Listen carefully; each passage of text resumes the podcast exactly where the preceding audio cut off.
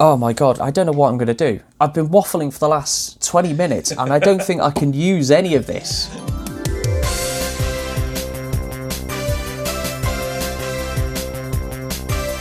Honest Andy's Discount Moon Show!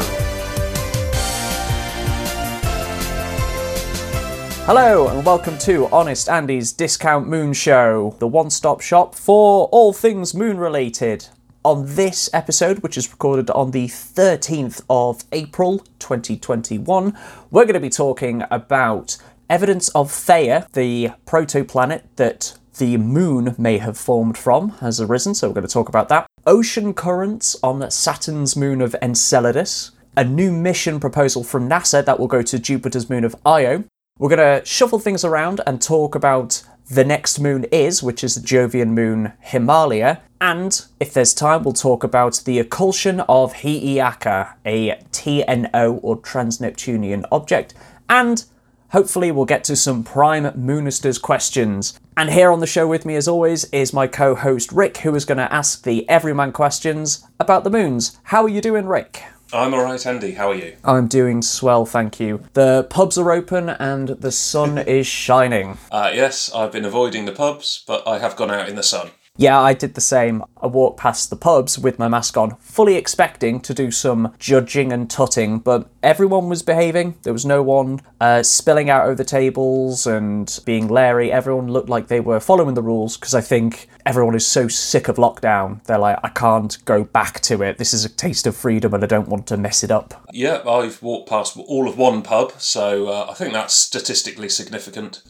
um, and there was four blokes on a bench, and they were all facing the road for some reason. Uh, so that's, okay. they weren't even facing each other. They were sort of, I, I think they were watching for someone. Well done them for just facing, or, or two of them just completely facing away from uh, the the other people they'd gone to the pub with. Maybe they were just showing off the backs of their lockdown haircuts. Yeah, it could be that. Or Trev and Bob went for a drink and then Steve and Dave found out about it. So Trev and Bob just turned around and said, Look, we'll just ignore them. Pretend you don't know them. But other than going outside and quietly judging people, what have you been up to, Rick? Well, this month I have, and you won't believe this, I've completed the cooperative game on Portal 2. Hey! Would you believe that? I uh, do because I was the person you cooperatively completed it with. oh, yeah, of course. Uh, this is where I say, no, no, actually, I did it first with someone else, and you feel betrayed.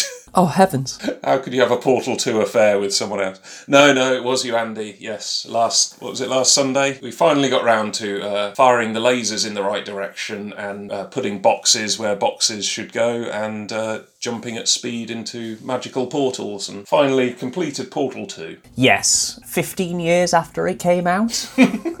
I think. Yeah. When did it come out? Two thousand five or Portal Two? Tw- uh, 2011. So nine years after it came out. Yeah, perfect. Admittedly, yeah, we, we haven't been trying for nine years. We started a few, don't know, a month or so ago, played it on and off. Uh, it's certainly been spread over a while, mostly because the weekends are when I can really focus on getting videos done. So, considering a video has just been put out, I thought I'll take it easy this weekend and just do a bit of podcast research instead. I thought you were going to say, take it easy and, and think in three dimensional puzzle world.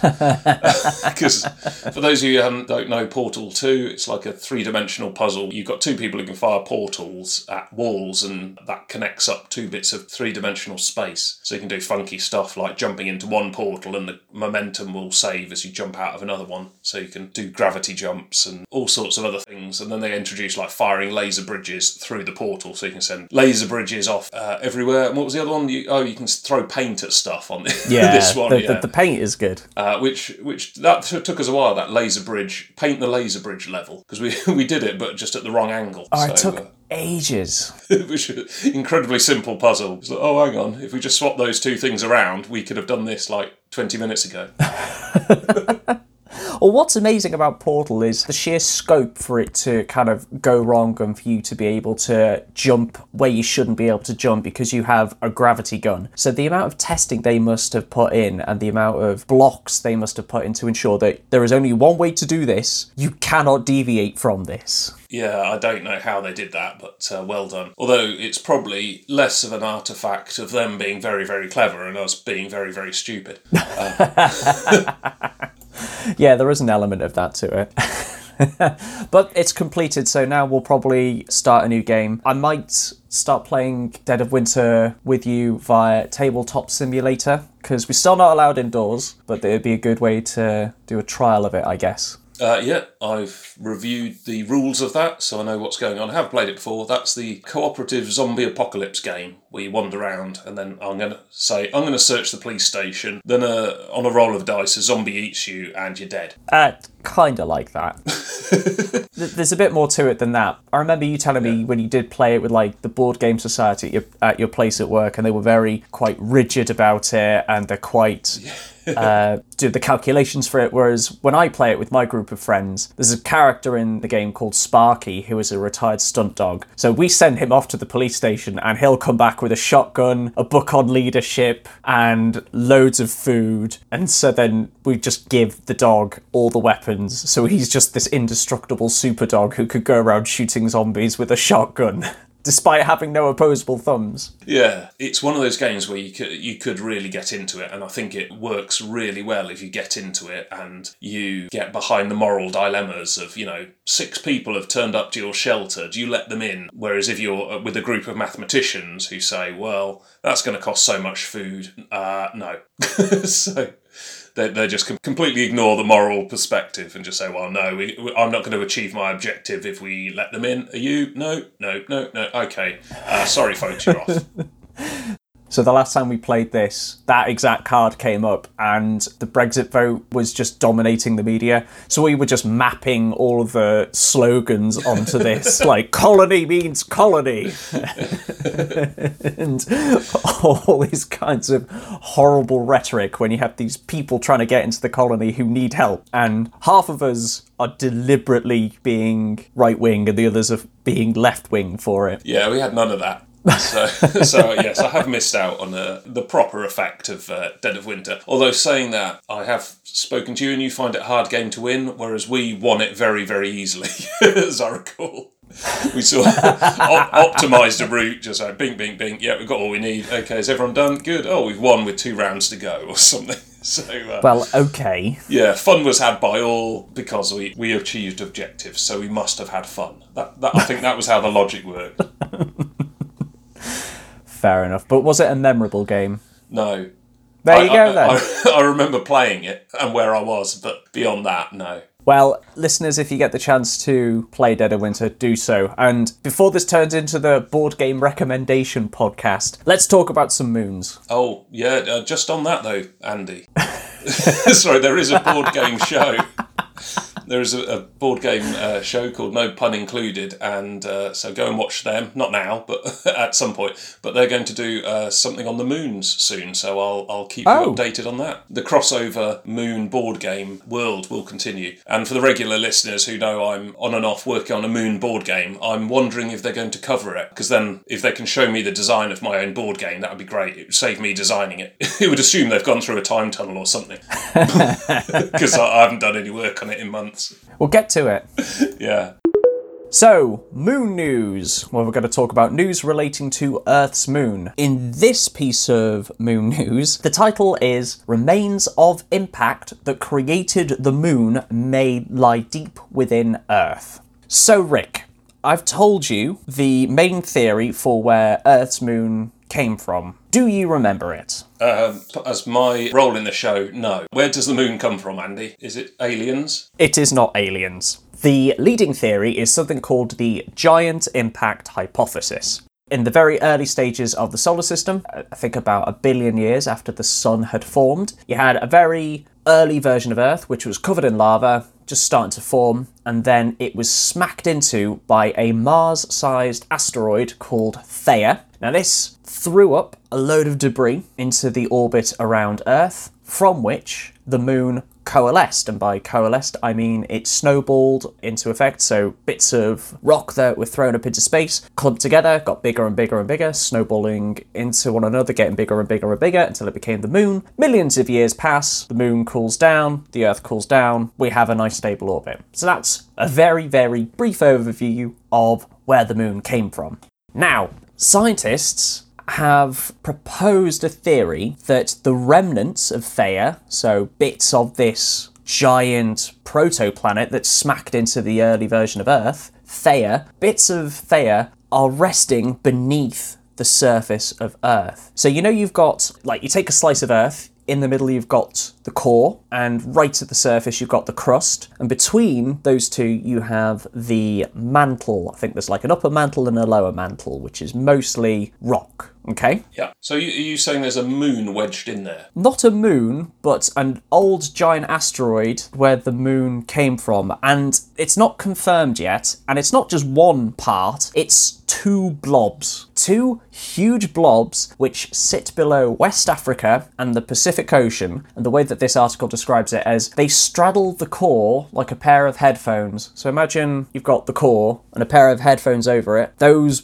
headphones, those blobs, are the remnants of Theia, and they are a thousand kilometers tall and several thousand kilometers wide, and they're the largest things inside the Earth's mantle. And the thing is, these blobs, they know they're there because they are of a different density. They're made up of different material compared to the rest of the Earth's mantle. And they know this because they've measured how the waves from earthquakes or seismic waves, how they travel through these blobs. In fact, the technical name for these blobs are large low shear velocity provinces or LLSVPs. So I think we'll just refer to them as blobs from, from this point on.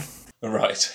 That rolls off the tongue a little better. Yeah. So these two blobs exist within Earth. They're definitely there. They've been detected. They know they're there. They know they're of a different density. So are these blobs Theia? Are they made of Theia? Well, they could be and they couldn't be. One theory is that they simply crystallize out of the depths of Earth's primordial magma ocean, which basically means leftovers from the early Earth. Another theory is that they are puddles of primitive mantle rock that survived the trauma of the moon forming impact. So the material that was already on Earth, but when Theia smacked into Earth, it just kind of crystallized it due to this very high energy impact. Or the last theory, which is what has been proposed in this paper, is that these blobs are material from Theia. It's alien material within Earth. I say alien as in not of Earth. Not don't no get take off the tinfoil hat, Rick. Take off the tinfoil hat. Never.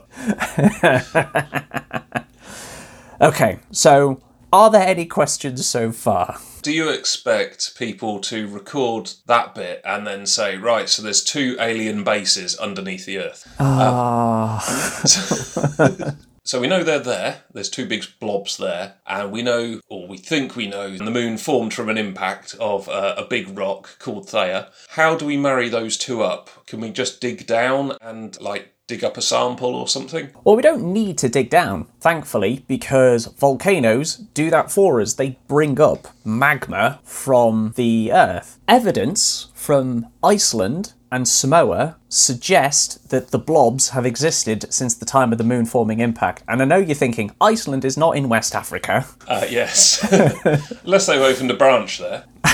Oh, but um, international listeners might want to know that Iceland is also the name of a supermarket brand in the UK. I, I just double checked because I forgot where Samoa was. Samoa's in Oceania, so that's not in the Pacific either, I don't think. That's nearby. Kind of nearby. Uh, so, the last half an hour of audio has been pretty much completely scrapped because I've been trying to explain how they are calculating or putting forward that the stuff coming out of these volcanoes from these blobs beneath West Africa and the Pacific are indeed from Theia. And it involves looking at the samples taken back from the moon, comparing it to Earth rock, looking at the ratio between hydrogen and deuterium, and modelling what will happen during this Earth Theia collision. And obviously, the cores are going to merge. I say obviously, I've read this a thousand times, that's why it's obvious to me. The cores between Earth and Theia merged, but what happened to the mantle?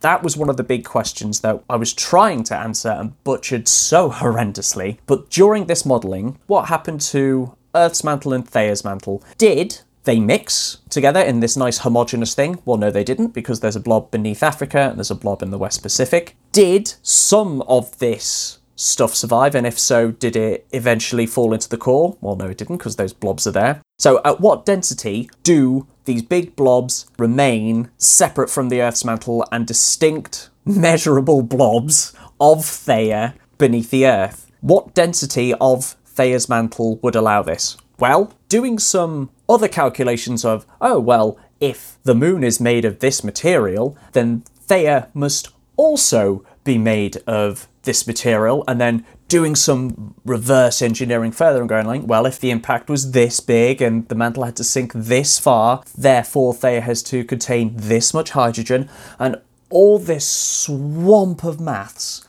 that I horrendously butchered in the explanation, so please look at the link in the show notes for a better explanation because I don't want to just sit here and read someone else's work to you. That defeats the whole point of the podcast. This is kind of like meant to be a discussion slash frivolous conversation, and it's suddenly turned into a lecture that Andy is butchering. I think there's an existential crisis going on here. Um, Oh, I'm the self appointed moon expert, and I know all. well, I think you know all your topic and your subject matter. Being able to explain advanced science within five minutes in a podcast is quite a tricky thing. This is exactly what imposter syndrome is, by the way. It's not, oh, I don't think I belong here. That's kind of like a misconception. Imposter syndrome is when you start learning a topic, become smarter than the average person on that topic, and then realize, oh, I know absolutely nothing about this topic because the wealth of information that is out there. Ah, well, you've overcome the Dunning Kruger effect, or whatever it is. What's the Kruger effect? A Dunning Kruger effect is like people are very, very confident when they find get into a new domain of knowledge because they don't realize how complex it is. And then as you uh, increase in your knowledge, your, your confidence goes down, and then gradually it goes up as you realize you're getting on top of this domain. Oh my god, I even butchered imposter syndrome. right, that's it. Oh, right. In summary, Theia might be beneath the Earth because there's blobs beneath Africa and the Pacific. Done. cool. All right, on to foreign moon news. And I think I understand this one. The ocean currents predicted on Saturn's moon of Enceladus. It has a subsurface ocean. That subsurface ocean could indeed have currents. Currents as in ocean currents, not the raisin like healthy snack. Um. So, do you know of Enceladus, Rick? Do you know what a, what this moon looks like? Uh, I think you may have mentioned it previously, but uh, to be honest, all the moons merge into one after a while uh, on Honest Andy's Discount Moon Show, so you might have to remind me. Was this the icy moon that looks really nice and is like the model moon? Like if you had a pin-up moon, then it's a very beautiful moon. Yeah, it falls into the whoa, science is so cool, man kind of poster moon because Enceladus has these plumes or cryovolcanoes. Uh, a cryovolcano, instead of spewing up lava, it spews up ice and saline kind of water from beneath the subsurface ocean, so it's an ice volcano instead of a lava volcano. There's a few of them on the surface of Enceladus on its south pole, and they're these long, they're called fissures, but they're just basically long canyons across the surface of Enceladus called tiger stripes. And it's an incredible looking moon, and the photos and the footage taken by Cassini of ice spewing out of these tiger stripes is really quite striking. Now, the subsurface ocean of Enceladus is really quite different from Earth's oceans. So, relatively speaking, Earth's ocean is quite shallow with an average depth of just shy of four kilometres. Obviously, it gets deeper in the likes of the Mariner's Trench, but our ocean covers three quarters of the surface of the planet, average depth of four kilometres ish, is warmer at the top because the sun is beaming down on it, and it's colder at the depths because it's on the ocean floor and the sun's light can't penetrate that far, and the Earth's ocean, it has currents that are mostly generated by the wind caused by our atmosphere. Now, Enceladus is almost the complete opposite of this. Instead of having an ocean on the surface, it's just an entire ice ball. So the ocean is beneath the surface. It's at least 30 kilometers deep. It's cooled at the top because of the icy shell caused by freezing in space. And it's actually warmer at the bottom because of the heat from the moon's core. So it is almost the polar opposite of Earth's ocean.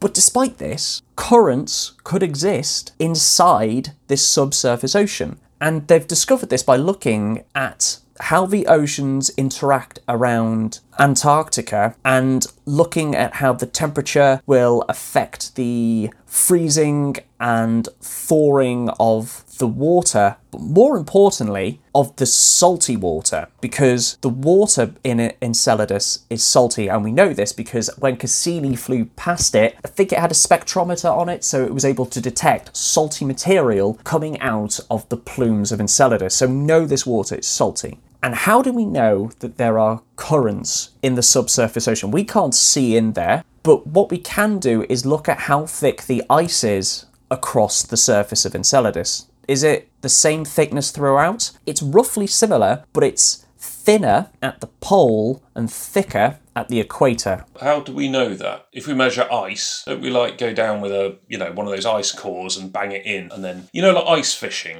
I'm imagining someone Yes. on Enceladus doing that.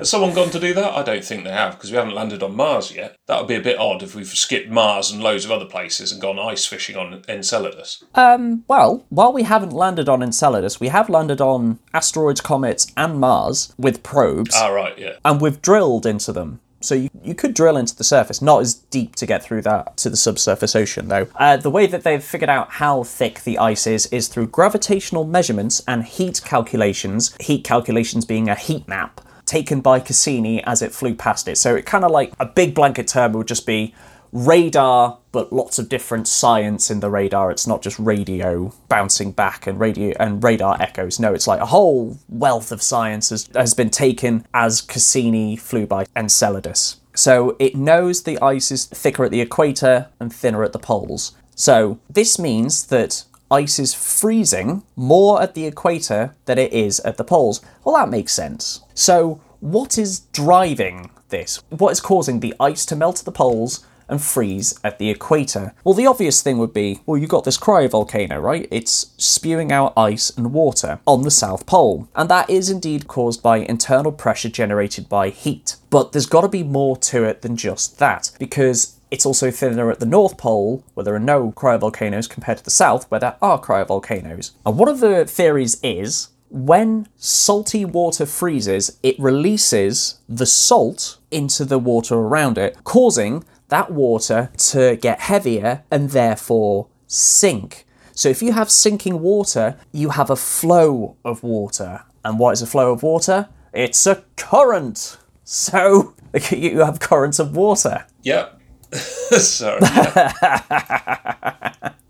And they've done this by looking at how salty water freezes and thaws around Antarctica and have studied the ocean currents around Antarctica and where one ocean begins, another ends, and how that flow of salty water turns into ice. And this has been predicted to create a pole to equator circulation that will distribute heat on Enceladus, so it's like a negative feedback loop. So if it's freezing more at the poles, then the water's going to sink into the core and it's going to rise up to the poles where it's thinner, because that's going to drive heat towards the poles, which is where the cryovolcanoes are. Excellent. Ta-da! So, hey, so uh, does what does a current mean in terms of science? Does it mean there's going to be life on that planet? Fish? Well, there's always been theorized that wherever there's liquid water, there should be life. It allows for a distribution of nutrients. So if you just had this homogeneous, very still puddle, that it's going to be hard for life to form. But if you have a flow of water, it allows for a distribution of warmth and nutrients where it'll be hotter, where it'll be colder. It allows variety. The more variety a ecosystem, a habitat, a place, I don't know, has, the more likely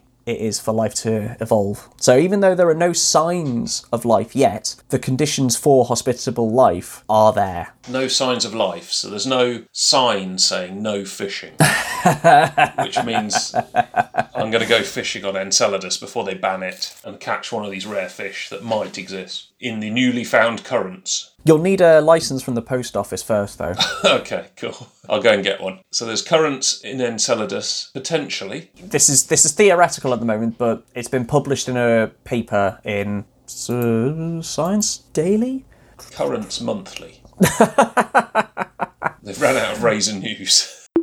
And in more foreign moon news, there has been a proposed mission to the volcanic moon of Jupiter called Io. So bear in mind, this is a proposed mission. It hasn't got funding. It isn't the full go ahead yet because there's a lot of proposed missions to Jupiter. And I think this one is still in the early stages. But the mission is called EVO, which stands for Io Volcano Observer, and it would be a flyby mission. So you'd send this little satellite off to Io where it wouldn't land on the surface because it's a volcano planet and it might land next to something that explodes. What it will do instead is do multiple flybys of Io 10 in total over the course of four years. So when it does a flyby, it'll get really, really close to the surface. In this case, they're suggesting that it'll get about 200 kilometers above the moon, during which it'll measure the atmosphere of Io, it will measure what is in its upper atmosphere, what is being kicked out of the volcanoes, it'll measure the heat distribution,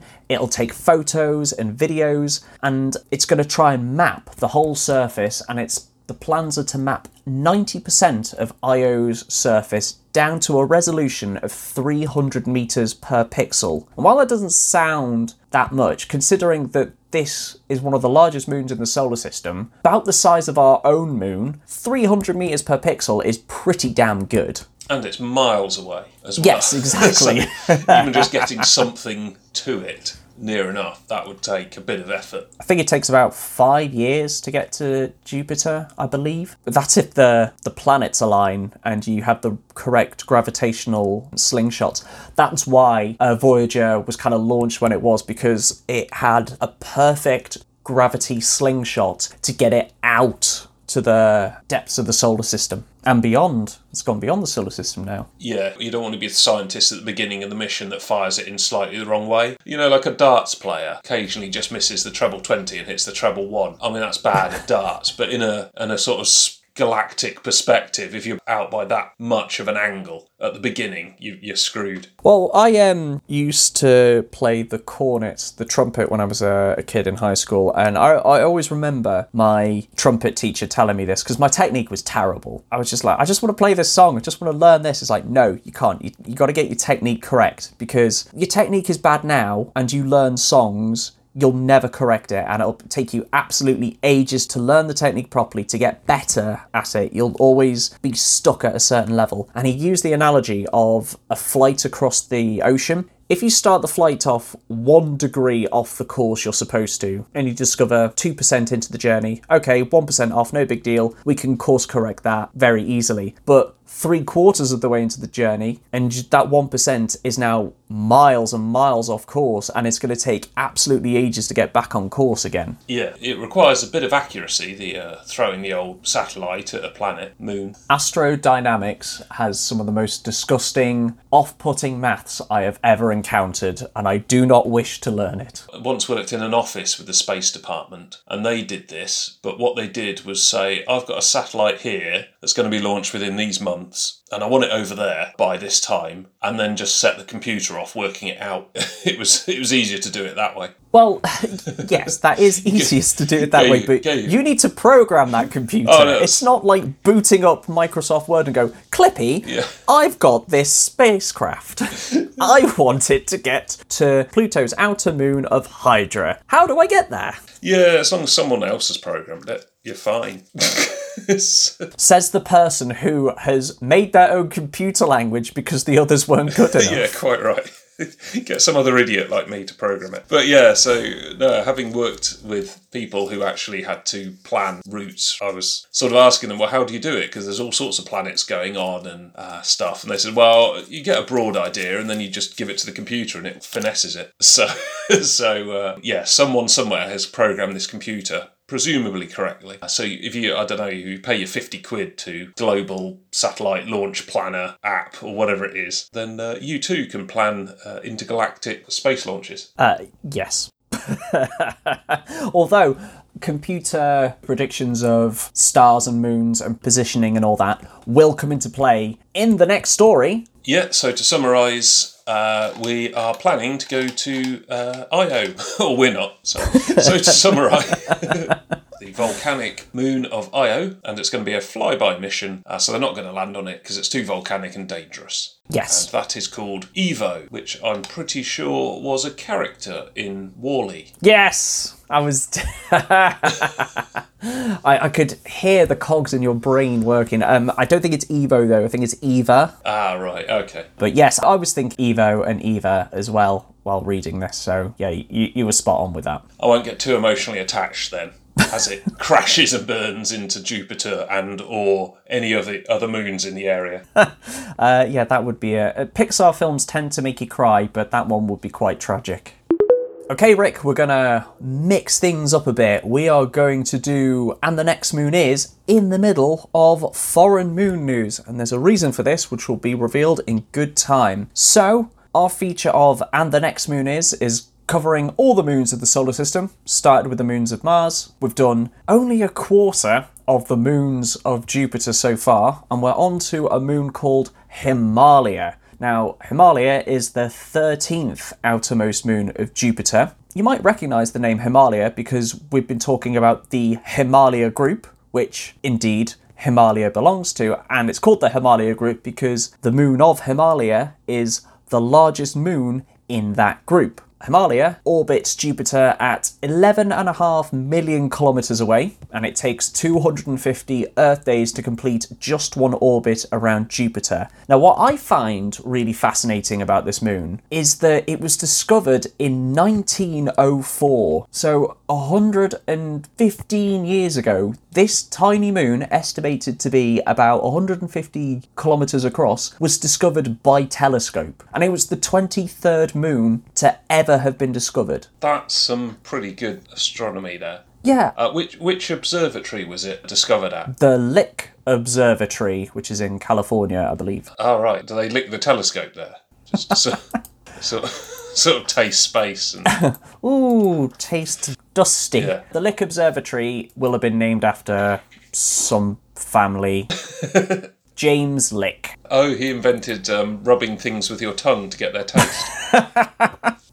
Up until then, people have just been shoving it up their nose. yeah, snorting their uh, beef steak. Uh, anyway, this moon was discovered in 1904, and it was the sixth moon of Jupiter ever to be discovered. So I forget the one that was discovered before it. One second. So we've talked about the Galilean moons, which were discovered in the 1600s by Galileo. The next moon to be discovered was in 1892 called Amalthea, which we've actually covered on this. Uh, I'll link to the episode and the timestamp of which we covered it now. That was the third moon out from Jupiter. Ah, you're looking at the Wikipedia article as well. I'm looking at my moon list. Ah, nice. So, so, so I quickly add add a moon for each list we've done, so you, so I can catch you out if you ever do a moon twice or something. Ah, good, good, good, good. Keeping me honest.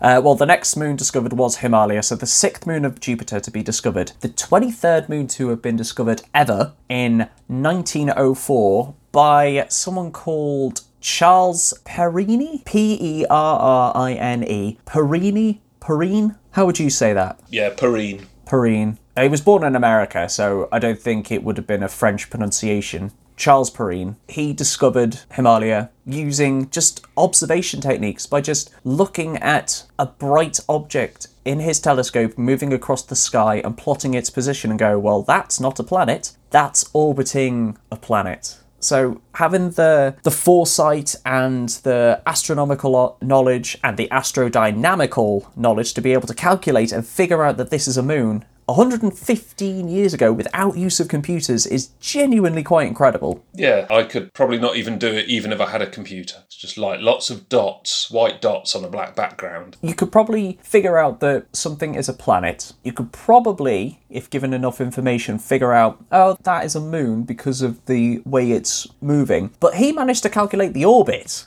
Yeah, I mean, I think that the key words there is given enough information. Oh, yeah. if I've if I've got someone explaining it to me, then yeah, I'll be fine. Uh, like very, very much like the uh, the Discord chat group on moons with N three pointing out there are the moons in the the very dotty pictures. It's like I'm fine when someone points it out. Uh, it's just that bit before it, like N three has done their work. Then it's just a, a fuzzy blob. Absolutely. I don't know how they managed to find them. Uh, I'm still in awe. Uh, speaking of N3 uh, on the Moon Discord, N3 forwarded uh, the latest issue of the Journal for Occultation Astronomy. I believe it's pronounced occultation. It's nothing to do with the occult. Do you remember last episode when we talked about occultation season for Jupiter, where all the moons are passing in front of one another and you can just Yeah. witness it if you've got the right time? So it was occult as in occlusion. So something's occluding something else, as opposed to it's a great time to summon Satan.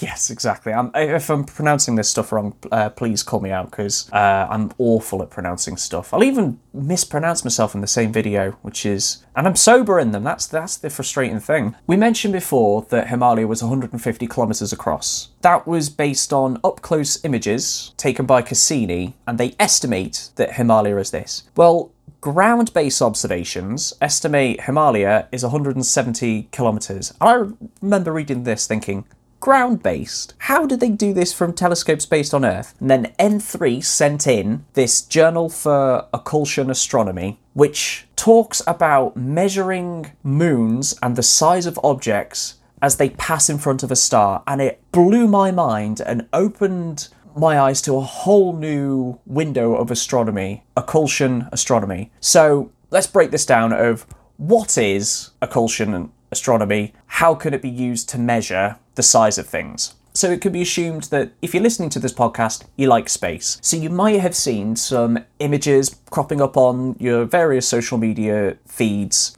For example, when the International Space Station will cross in front of the sun, or when Mercury crosses over the sun, and you'll see like this time lapse of Mercury as a dot going across the sun.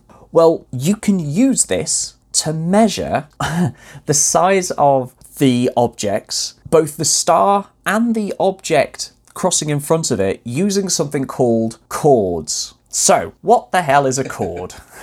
Presumably not the trousers or the musical uh, term. Correct. It's a term used in mathematics, but there's a whole sub division of it for astronomy. So, in the field of astronomy, the term chord typically refers to a line crossing an object which is formed during an occultation event. So far, so good. Y'all are following me with that. By taking accurate measurements of the start and end times of this occultation in conjunction with the known location of the observer and the object's orbit, the length of a chord can be determined given the indication of the size of the occulting object. That was quite wordy. So, if you know how big the object is, we know how big the star is, we know how big the sun is, we know how big various different stars are by looking at what is called their magnitude. And from their magnitude, you can reverse engineer how big that star is. So you know how big the object is and you know how bright the object is. And when an object goes in front of it, there is a change in brightness. This is going to be referred to as a light curve, by the way, because there'll be like an average brightness which will flicker over time. So you want to look at the light curve of an object. So by combining observations made from different locations on the Earth and multiple chords of the occulting object, you can determine a more accurate shape and size of this. So they've done this for Himalia in the latest Journal of Occultation Astronomy, which was published in February 2021, but it's using data from 2020 and previous months. They have managed to figure out the shape and size of Himalia based on its transition of a distant star. And this star doesn't even have a name, I don't think. It's got like um, a stellar category, but I, I couldn't find the name of the star that it occulted. It might be buried in one of the references. But just knowing that this distant moon of Jupiter happens to be crossing a random star and observing how long it took for it to cross in front of that star, you could determine the size of this moon. That blows my mind. That is, uh, yeah, that's amazingly precise. I'm kind of amazed sometimes at Specsavers when they say, okay, look off in the distance, and then they put some glasses in front of you and go, oh, is that better or worse? And I can see like 20 metres further. But to do it at this range, that must be some sort of lenses, you know? It's like Specsavers will kind of get to the thing of, well, okay, so you can see, you know, 20 metres further, but you can't read 30 metres, but that's basically the limit of how far we can go. Uh, so, yes, to get that level of accuracy out to umpteen million kilometres is amazing. Yeah, so in, in case I had butchered it, in summary, you look at the star, you know the moon is going to cross it. As the star starts to dim, you kind of click on your stopwatch, measure how long the star is dimmed for, and then when it gets back to its normal brightness, stop the clock and look at how long it took. Now, we know the speed, how fast Jupiter is going around the sun. We know the speed of how fast we are going. There's all sorts of parameters involved. I'm not going to get into them. There's lots of parameters involved. This is when the computers come into play because you enter all of the details into the start and finish time of the occultation event and it will pop out a, a chord length. So I'll put up a image on screen now of how they measured the chords for Himalia and they took measurements from different locations on Earth because Earth is a sphere. There's going to be telescopes taking measurements higher up and lower down. And considering Himalia is only 150 kilometers across and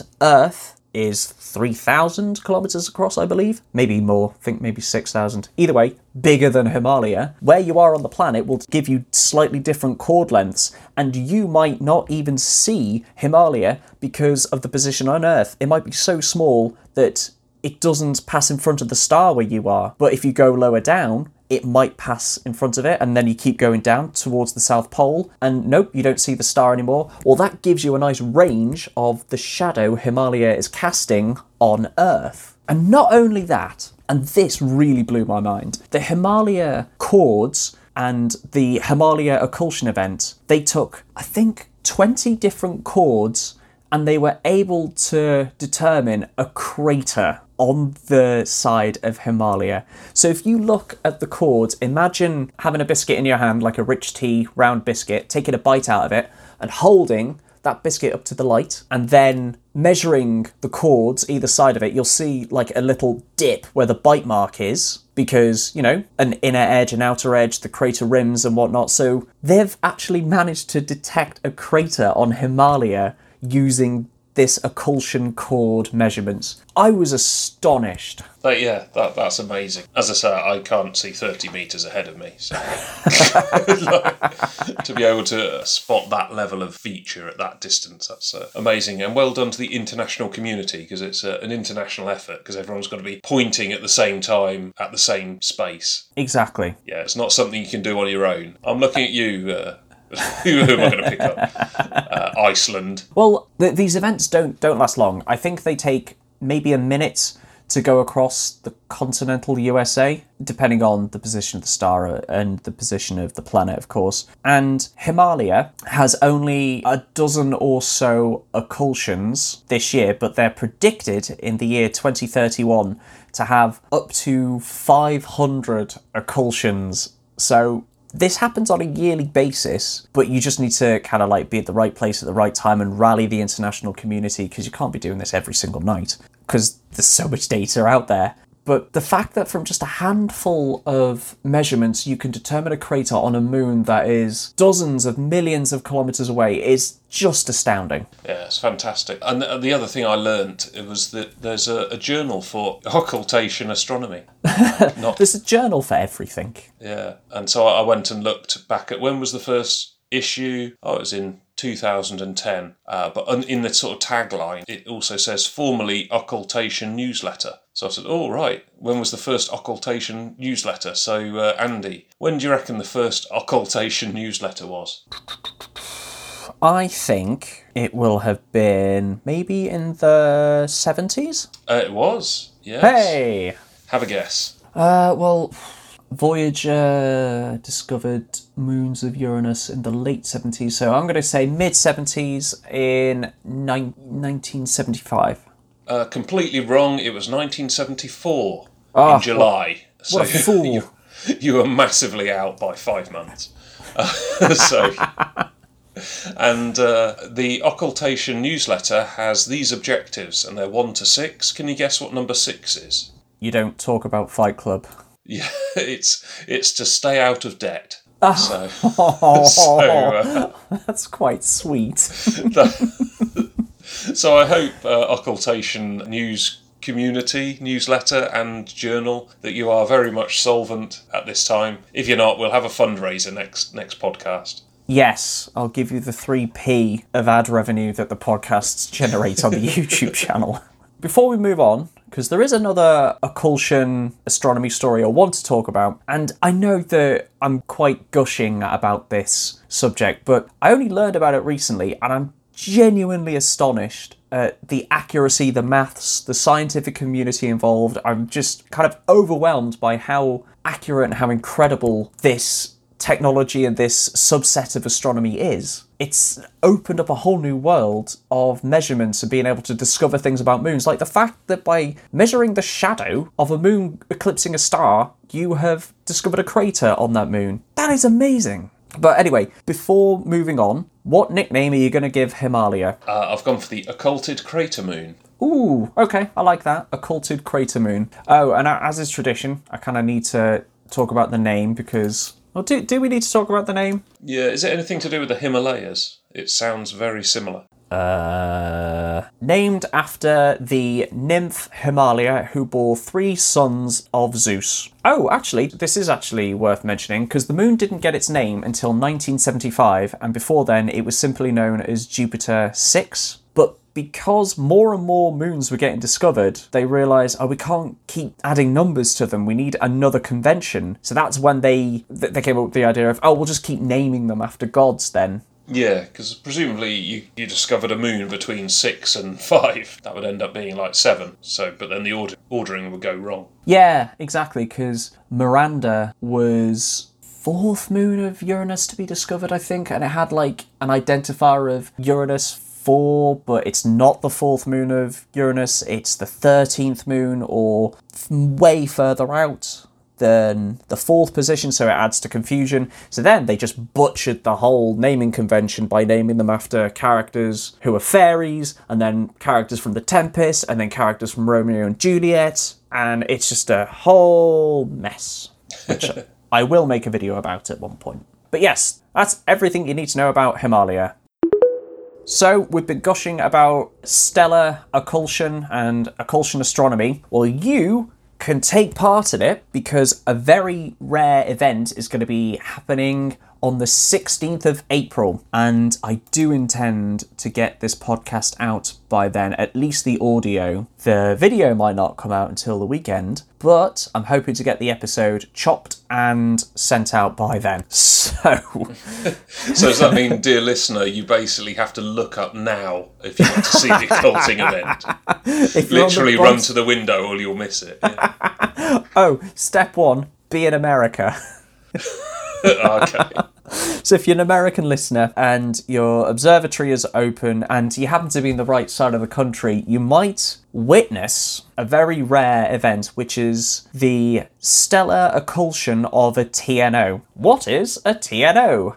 TNO stands for Trans Neptunian Object. So dwarf planets, asteroids that are beyond the orbit of Neptune. So Pluto would count as a TNO.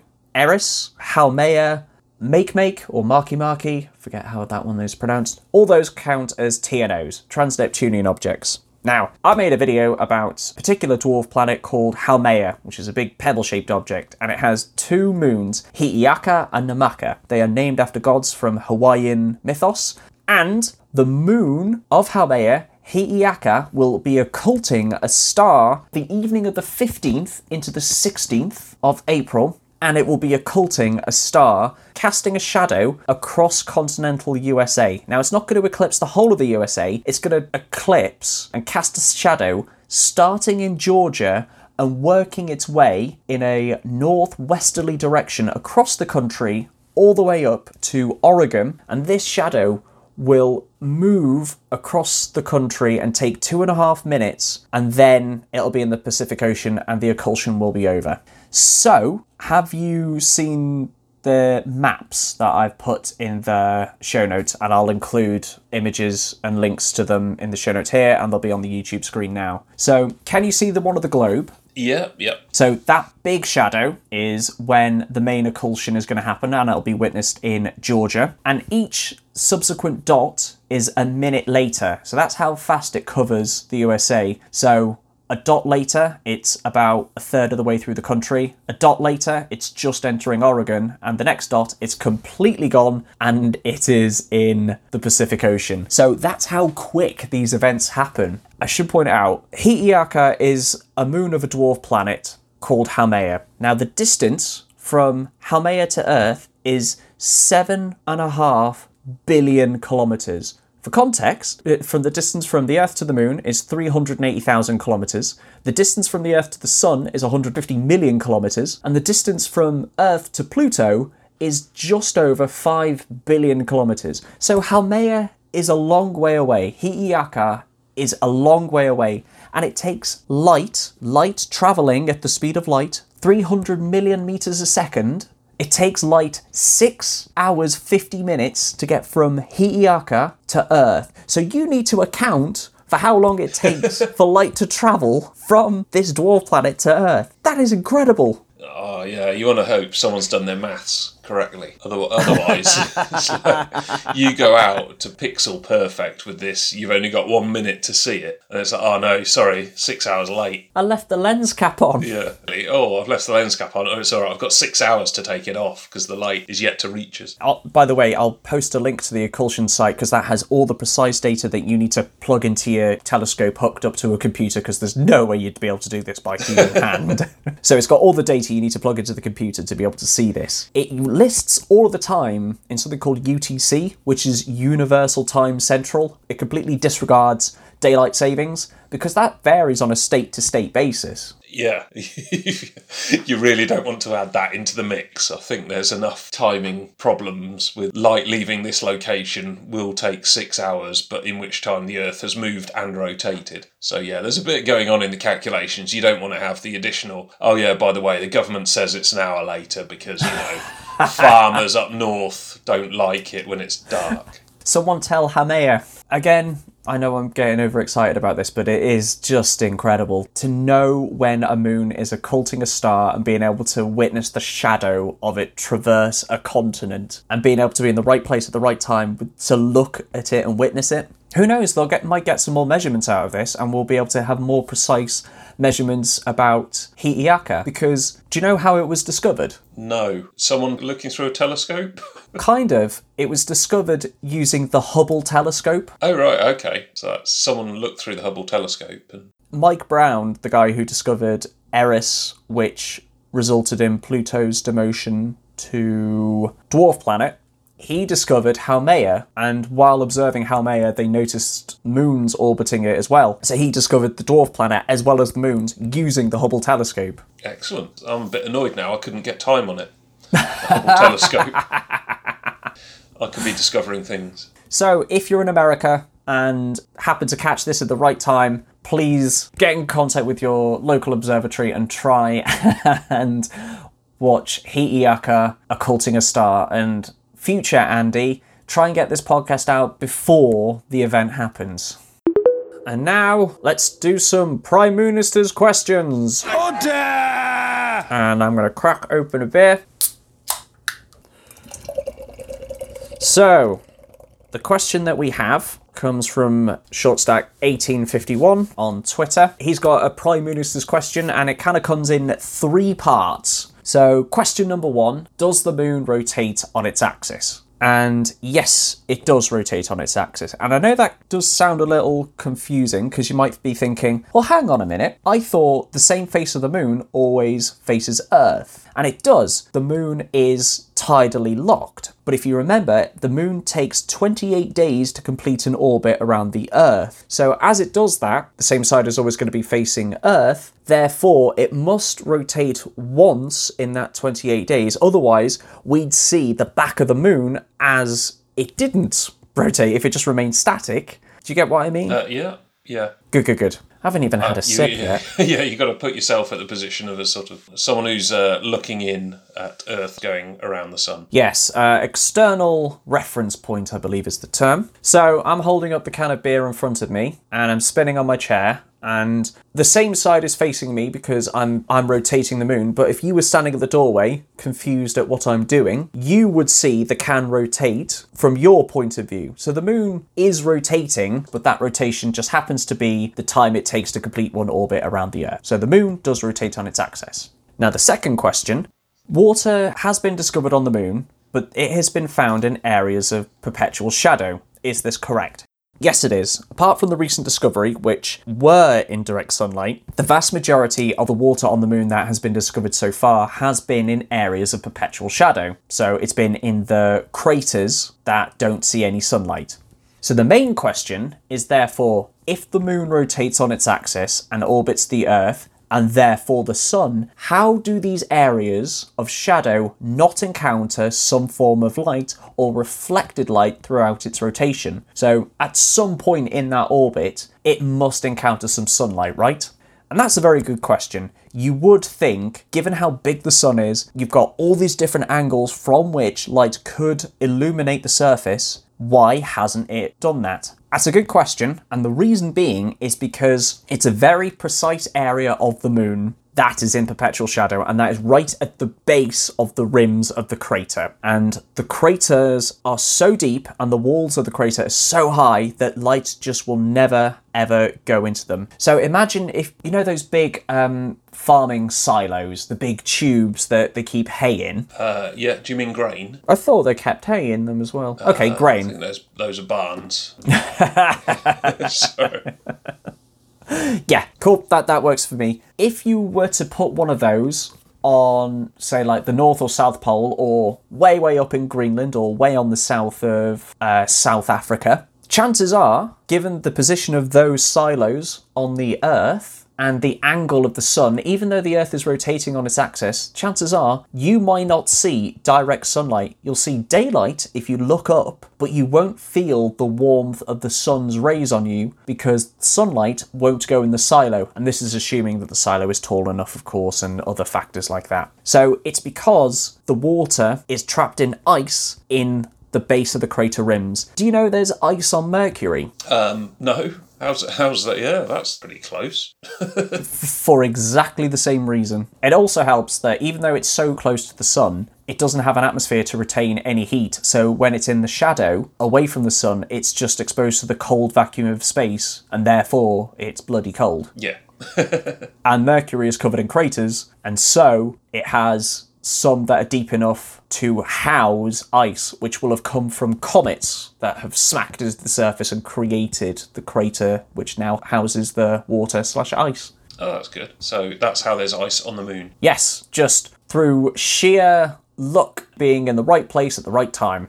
So yeah, you've got to be in a deep hole and at the pole. yes, there's the handy rhyme for where is the Where is water the on the moon? You've got to be at the poles, and then you've got to be in the holes. But um, Right. Any any royalties go to me. I think it was a joint writing effort. Lyricist Rick Val. There will be no more Honest Andy's Discount Moon Show dispute over lyric royalties. So, do you have any other questions off the back of that, or shall we wrap up Prime Minister's questions and therefore the podcast? Yeah, that all makes sense. So no more questions. Fantastic. Well, thank you very much for listening so far. If you like what you've heard and have a Prime Minister's question that you want answered as well, please get in touch with the show either on Twitter, where the handle is at I am a lunatic, or send me an email via Gmail, which is the same handle, I'm a lunatic at gmail.com. Uh, I've also just started an Instagram where I'll be posting one or two moon related facts and hopefully some videos soon. So follow me there at I am a lunatic as well on Instagram. I'm on all the socials now. Thank you very much for listening and tune in next time. Bye bye.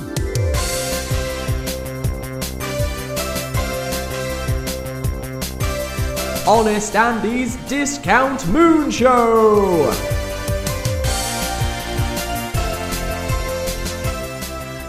Hello, future Andy here. Just finished editing the podcast at quarter past eight on the 15th of April, so that means it'll be out in time before the occultion of Hi'iaka. Yes!